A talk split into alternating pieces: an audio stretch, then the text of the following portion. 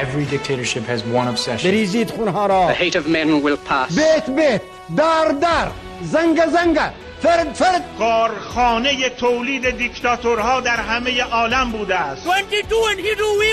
شوخی با یحیاها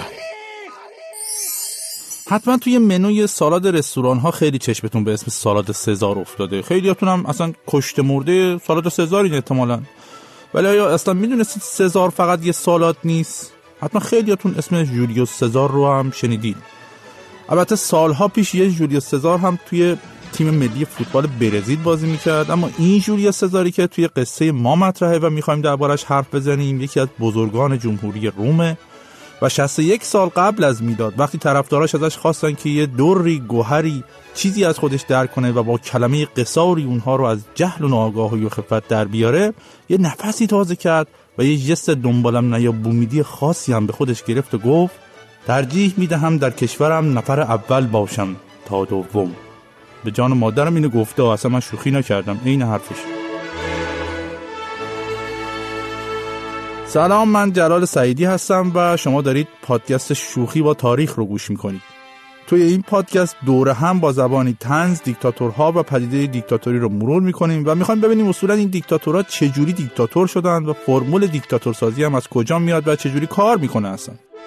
مطالب این پادکست با برداشتی آزاد از کتاب خودآموز دیکتاتورها نوشته رندال وود و کارمین دولوکا تهیه میشه. این کتاب با ترجمه بیژن اشتری به وسیله نشر سالس در تهران منتشر شده.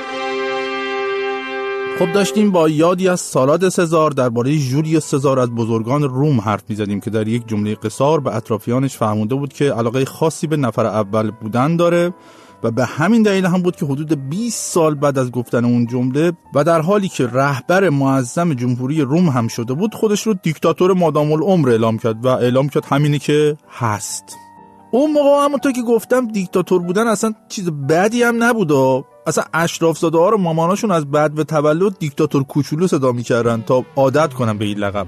اما جولیوس سزار خیلی عمرش طولانی نبود و هنوز جای پای دیکتاتور مادام العمری صفر نشده بود که یکی زد با چاقو کشتش و ایشون دیکتاتور ناکام لقب گرفت و در رساش هم سرودند.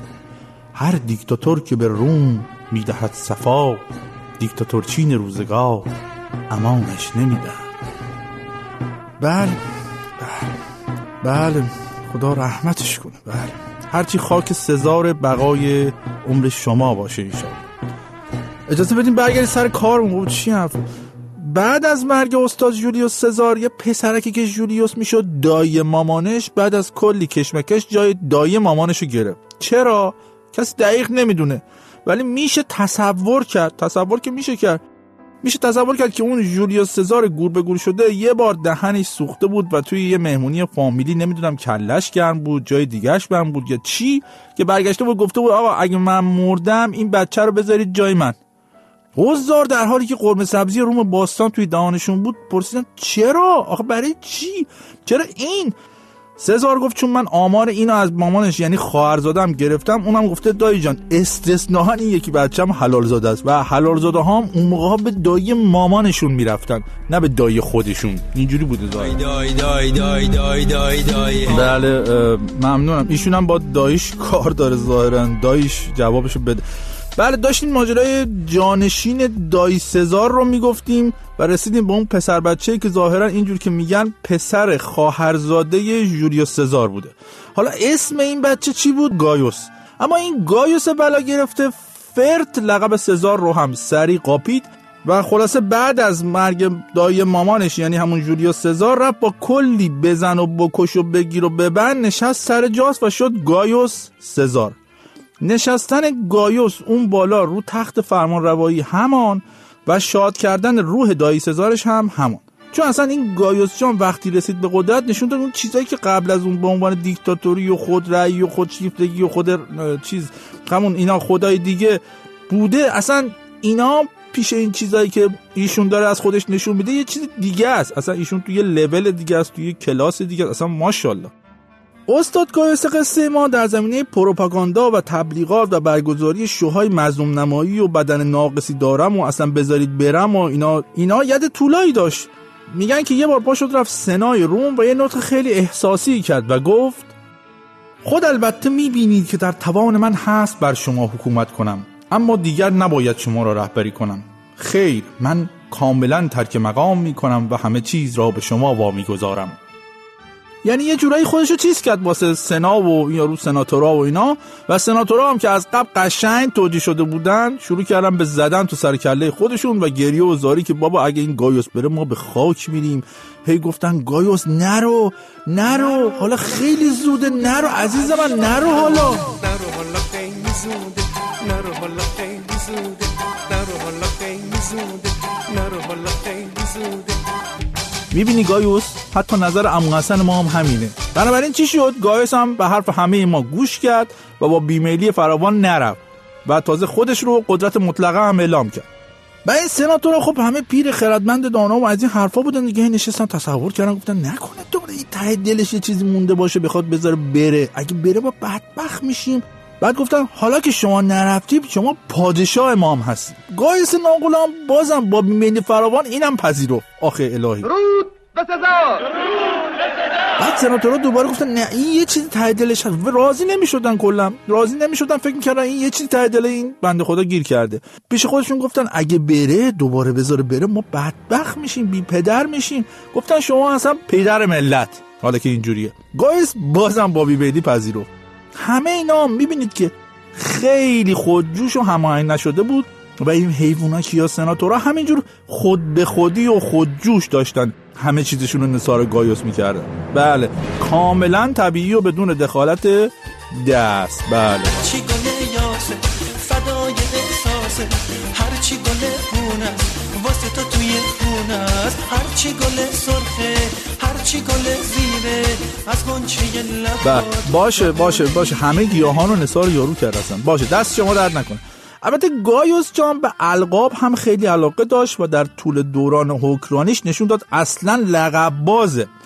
چون داد براش یه لقب آگوستوس که لقب اختصاصی خدایان بود رو هم براش گذاشتن کنار و الان اگه شما به ماه هشتم سال میلادی میگید آگوست به خاطر همین لقب آگوستوس این تحفه رومیه. البته ایشون بعدا حوصلش سر رفت و در یک روند کاملا دموکراتیک و خودجوش دیگه خودش رو اصلا امپراتور اعلام کرد و عملا شد اولین امپراتور روم.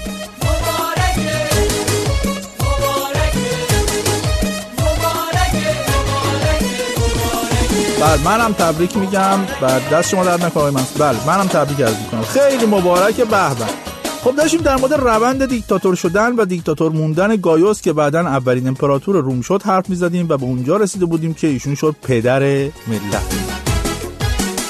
پدر ملت روم خیلی دوران امپراتوری طولانی داشت و دلیل اصلی اینکه با وجود دیکتاتور بودن و حسابی اهل کشت و کشتار بودن تونست اون همه سال حکومت کنه اینه که خیلی حواسش بود که مردم رو سیر نگه داره. مثلا یه بار رفت یه نگاه به شهر انداخت و وقتی مچ اسبش تو یکی از گذرها تو گل گیر کرد شاکی شد گفت این چیه این شهر همش خشتی گلی؟ این چه وضعشه؟ داد کل شهر رو مرمر کردن. اینجوری. یا مثلا یکی از ویژگی‌های جالبتر ایشون این بود که خیلی حواسش بود که مردم خوشحال باشن خوشحال بمونن. اینه که هر جوری بود سعی می‌کرد نونه آب مردم رو مهیا کنه و از اون طرف هم داد یه عالم سیرک و میدون نبرد علکی ساختن. تا وقتی مردم کار و بارشون تموم شد یه چیکی عرق خوردن مس کردن برن یه جایی و مثلا نبرد گلادیاتورها رو با هم ببینن. یا ببینن اون شیره می‌تونه گلادیاتور رو بخوره یا گلادیاتور قصه می‌زنه دهن مهن شیره رو با نیزه جر میده. یه طرف جنگ یه یه بر مسخره بازی. نبینم یه وقت اینجا کسی به کم رازی نه نمیدیم همون اصلا. می‌خوای بشینی تو نمون اصلا. از همین حالت خود صبر ریپیتم بله بله. ما هم هم حسن و از همون اول رو ریپیت داشتیم. بله. خلاصه که گایوس اینجوری حواسش به مردم بود که مردم سرگرم باشن و خودش هم این وسط با کسی سر قدرت شوخی پوخی نداشت. و مثلا یه بار که یکی که پرروبازی در آورده بود برای گایوس رو آوردن پیشش ایشون هم رفت دستاشو شست و با دستای خودش چشمای یارو رو از جا در آورد تا بقیه بفهمن درسته ایشون پدر ملته ولی سر به سرش بذارن پدر ملت رو هم سسوته می‌تونه در بیاره. یه بارم که همه مردم در محضر پدر ملت جمع شده بودن یهو یه ستاره دنبال دار تو آسمون ظاهر شد. اون موقع نمی‌دونم چرا این رومیان بعدیام می‌دونستن ستاره دنبال دار رسمشون بوده دیگه. ولی این گایوس ناقلا با دیدن ستاره دنبال دار یه تحملی کرد. بعد دوباره یکم دیگه تحمل کرد بعد بازم تحمل کرد و یه سمت ستاره داد زد. دایی! دایی! مردم برگشتن نگاه کردن دیدن اش تو چشای پدر ملت جمع شده. چی شده پدر؟ پدر معتقد این ستاره دنبال دار دایی سزارشه که داره توی آسمون عروج ملکوتی می‌کنه. هیچی دیگه ملت هم که مثل بز کلا اون ماجرای بدیون بودن ستاره دنبال دار و اینا از اون روز کنسل شد و از اون به بعد احتمالا به جای ستاره دنبال دار به ستاره دنبال دارا می‌گفتن دایی مامان پدر ملت. ستاره های گم شده هر شب من هزار هزار همیشگی ستاره دنبال دار یکی نمونده از هزار بله بله. این ستاره دنبال دار آقای ایبی کجا و اون دایی پرنده مامان پدر ملت قصه ما کجا؟ بله می‌گفتم. این استاد گایاس با همین کلکا و روش های عوام فریبانش تا دم مرگ امپراتور روم بود و حتی وقتی مرد هم خیلی با احترام و تشریفات فراوان دفع شد و نشون داد که یه دیکتاتور اگر کارش خوب بلد باشه و بتونه بین قدرت و رفاه مردم قشنگ بازی کنه تا خود قیام قیامت هم می‌تونه رأس کار بمونه. بستر مرد که سهل بله این دیکتاتور امروز ما بود یعنی دیکتاتورهای امروز ما بودن که اتفاقا خیلی موفق بودن حالا به اشکال مختلف و به یه شکل خیلی موزیانه و در این حال بیرحمانه اینا تونستن تقریبا همه عمر سیاسیشون رو بشینن روی تخت بخصوص این آقای گایوس. این در حدیه که خیلی ها توی تاریخ آرزو می‌کنن که کاش سزار به جای جولیوس و گایوس سزار همون سالاد سزار بود خدا خب من جلال سعیدی بودم و هنوزم هستم و شما تا حالا داشتید به پادکست شوخی با تاریخ گوش می‌کردید. توی این قسمت از پادکستمون داشتیم روند دیکتاتور شدن و دیکتاتور موندن تا ارتحال جولیوس و گایوس سزار رو با هم مرور می‌کردیم. شما مگه نظری در مورد این بزرگواران و یا هر مقوله دیگه دارید توی شبکه های اجتماعی رادیو فردا برامون بگید. تا ببینیم با هم چند چندی مثلا. پادکست شوخی با تاریخ رو هر هفته می‌تونید از حساب های رادیو فردا در پادگیرهای مختلف و شبکه های اجتماعیمون بشنوید. در پایان باید بگم ادیت صدای این پادکست رو همکارم شهرام ابراهیمی انجام میده و در پایانتر هم ممنونم که تا اینجا با من بودید و ممنون ترتر میشم که شوخی با تاریخ رو به دوستان خودتون هم معرفی کنید. تا دفعه بعد خدا نگهدار.